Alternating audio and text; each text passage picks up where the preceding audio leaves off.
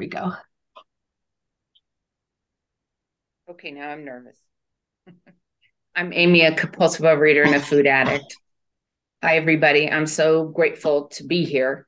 Um, as I was reading through step 12 before the meeting, it just jumped out to me so many new things. Um, that's one of the biggest things for me with OA is that it never, there's always something to help me if I look for it um, in the literature, in my fellows, in a meeting, in, in using the tools that that we have. Um, I guess it really is pertinent to step 12 to share my story. I um, found OA uh, when I was in another 12 step program. And I there was this gentleman named John Q. I don't know if any of you know John Q. He lived up here a long time ago and moved away, but um, he was in my group and he uh, just shrank. I, I watched him day after day at this meeting go from like over 100 pounds down to a normal weight, and he was happy. And I'm like, wait a minute you're losing weight and you're happy. That has never been my experience, right? I lose weight and it's with um, fingernails dug in and, you know, skid marks being dragged behind the bus. And um, because I tried to force all these things, right? So he was amazing. And he shared with me some meetings he went to. And I started going to those meetings. And um, it was amazing. Um, the biggest thing I'm learning is to be at peace with food. Um, and that's something I never had my whole life. Never really had peace at all. But um, I uh, grew up in an alcoholic family, and uh, yeah, let me breathe. Um, food was my comfort, my safe place, my solace, the one thing I could allegedly control. Um, but we all know that is a myth, right? it's not controllable for for us anyway. Um, but uh, I remember going to the grocery store at five years old and my mother saying, "Go ahead and get whatever you want as long as it's on your diet." I was on diets my whole life, and even when I lost weight, it wasn't enough. Um, when I when I gained weight back, it was shaming you know, I did that up and down, trying to control, counting calories, buying the little books by the checkout counter, you know, the banana and skim milk diet. That was one of my favorites. I'm sorry, do we mention food here? Is that okay? Okay. Um, so, you know, I I did all those things and I, you know, my mother bought me um diet pills and all that stuff. Um, and my attempts to try and control food uh I think partly came from the scrutiny from my mom, or actually, I should say that it uh, it was ingrained in me that I had to be thin and I had to look this certain way, and I didn't even know what that was, you know, because I'm I'm not really a small person. I'm five six and I have size ten feet, um, so I'm I'm not a petite flower, and um, but my sister was. So anyway, um, it got to the point when I was in junior high, I was like weighing myself three times a day. And I would get on the scale and do the, oh, if I move right here, it's really a quarter pound less. Um, and I would write in my diary, and every day was based on my weight. Bad day, I was up two pounds. Good day, I was down one pound.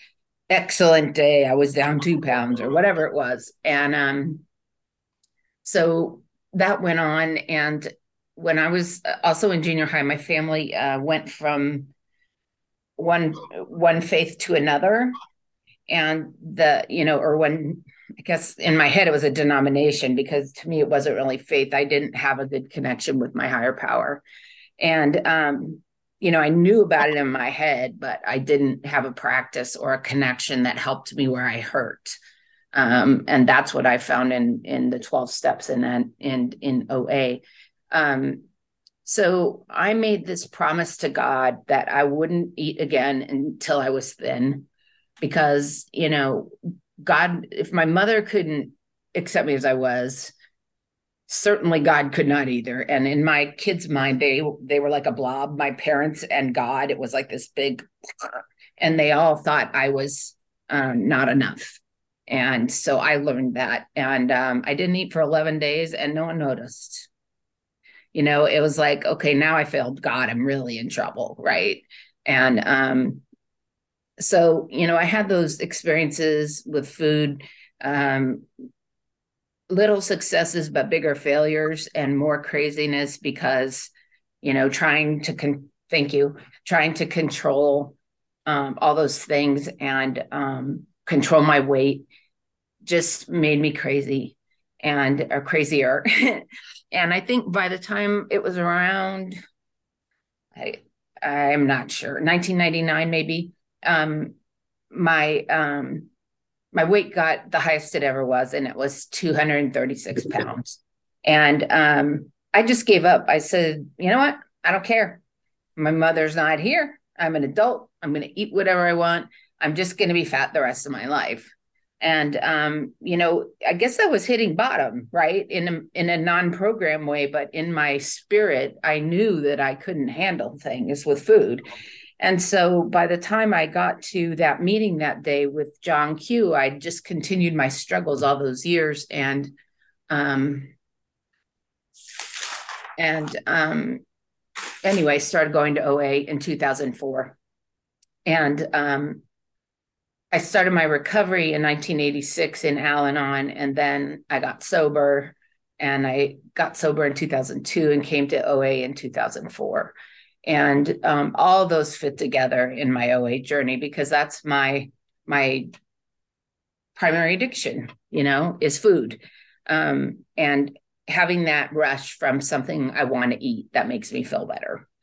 Um, so, so anyway, with step 12, you know, if John Q hadn't been working the program, you know, I may not have found it at least, you know, or at that as soon as I did. Right.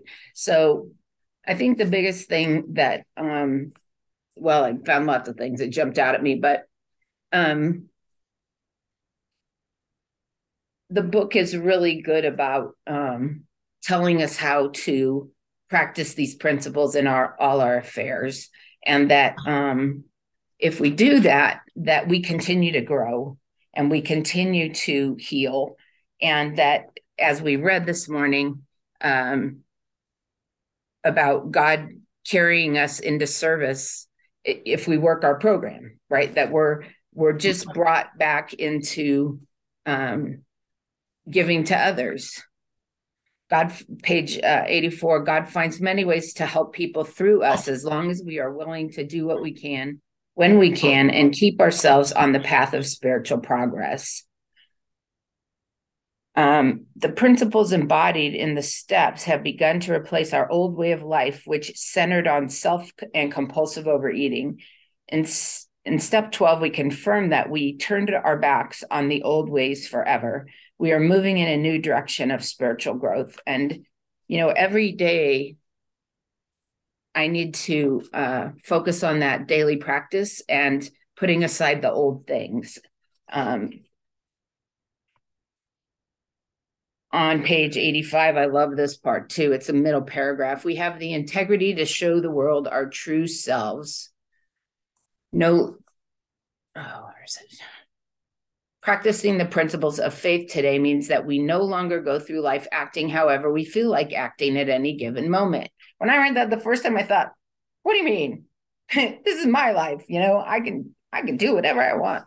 You know, I have that kind of bratty little kid voice in me that wants what it wants when it wants it, and then it wants more. Um, and then it says, instead, we look to our higher power for guidance and strength as we face each decision.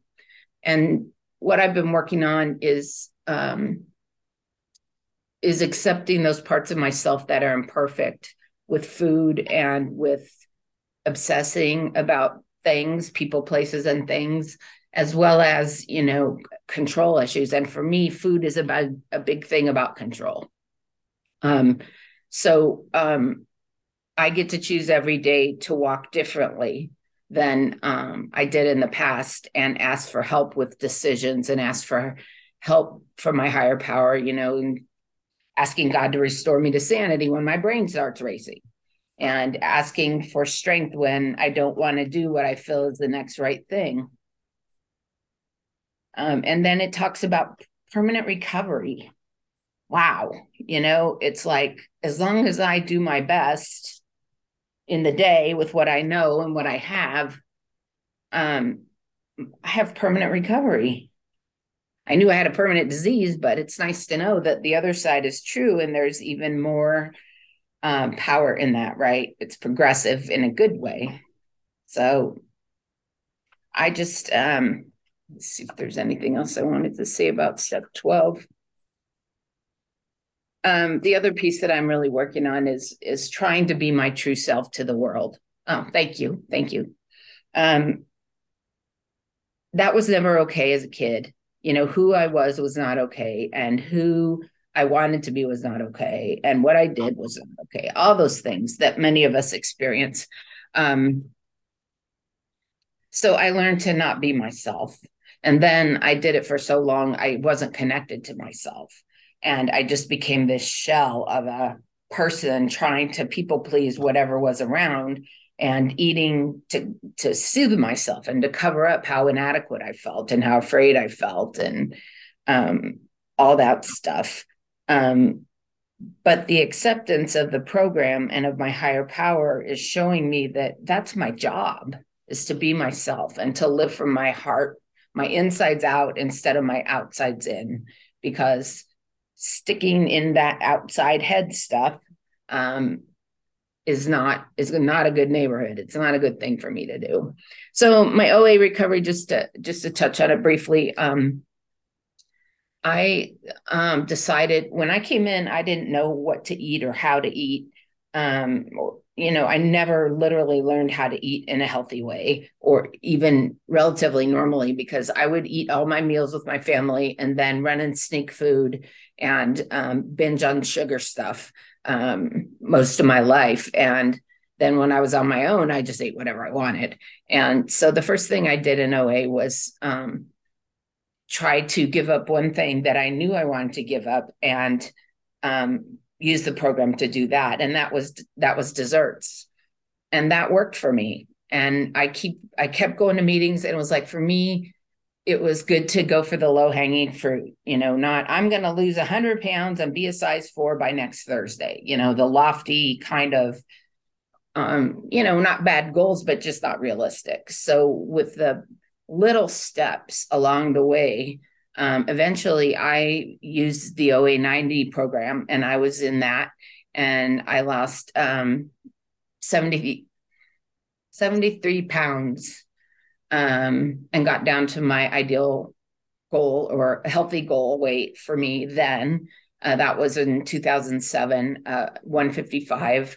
Um, and now um, I'm I'm out of a relapse. I in 2017 I moved away because to follow somebody for a relationship and you know it didn't work out and I came back home and by then I had gained back all that weight and more. So I've been uh, during COVID, I was blessed because, you know, I'm not a person that likes to work. Um, I want to be home and be in my house and nest and do all that kind of stuff. And so COVID gave me some of that because we, my work, we didn't always go in. And so um, I exercised and I ate right. And um, I, I just took care of myself and I lost most of that weight. I still have about 10, 15, 10 pounds to go, but it's okay. You know, I'm also t- 20 years older than when I lost it the first time. so it's not the same body doing the job. Um, and it's my higher power doing the job. And if I don't ever, you know, find a, uh, an, a comfortable weight as a 62 year old person, you know, I don't think it matters because who I am is not the body I live in um, and and that's only come from the program and working the steps um, and the spiritual awakening for me i just recently had um, a spiritual experience that really helped me connect to the part of myself i couldn't forgive for all the overeating and all the being fat and all the being ugly and all that stuff. And um, so i'm kind of working on integrating that. And i think we have lots of lots of spiritual awakenings. And some people have white lights and some people have the educational variety which the big book talks about um, that every day we learn more and we keep going towards a spirituality. So, um, get back to step 12. So, and working the steps is essential. And, you know, we get lots of, for me, I get lots of spiritual awakenings along the way in the steps. And then carrying the message and practicing. So, practicing the principles in all our affairs, it's practice, right? It's not do it, it's practice, right? it's a big, giant skill we get to learn to apply what we've what we have in OA to the rest of our lives and find some relief from from our disease. So I think that's all I have. Thank you for letting me share and um that's it. Thank you. This meeting is now open for sharing.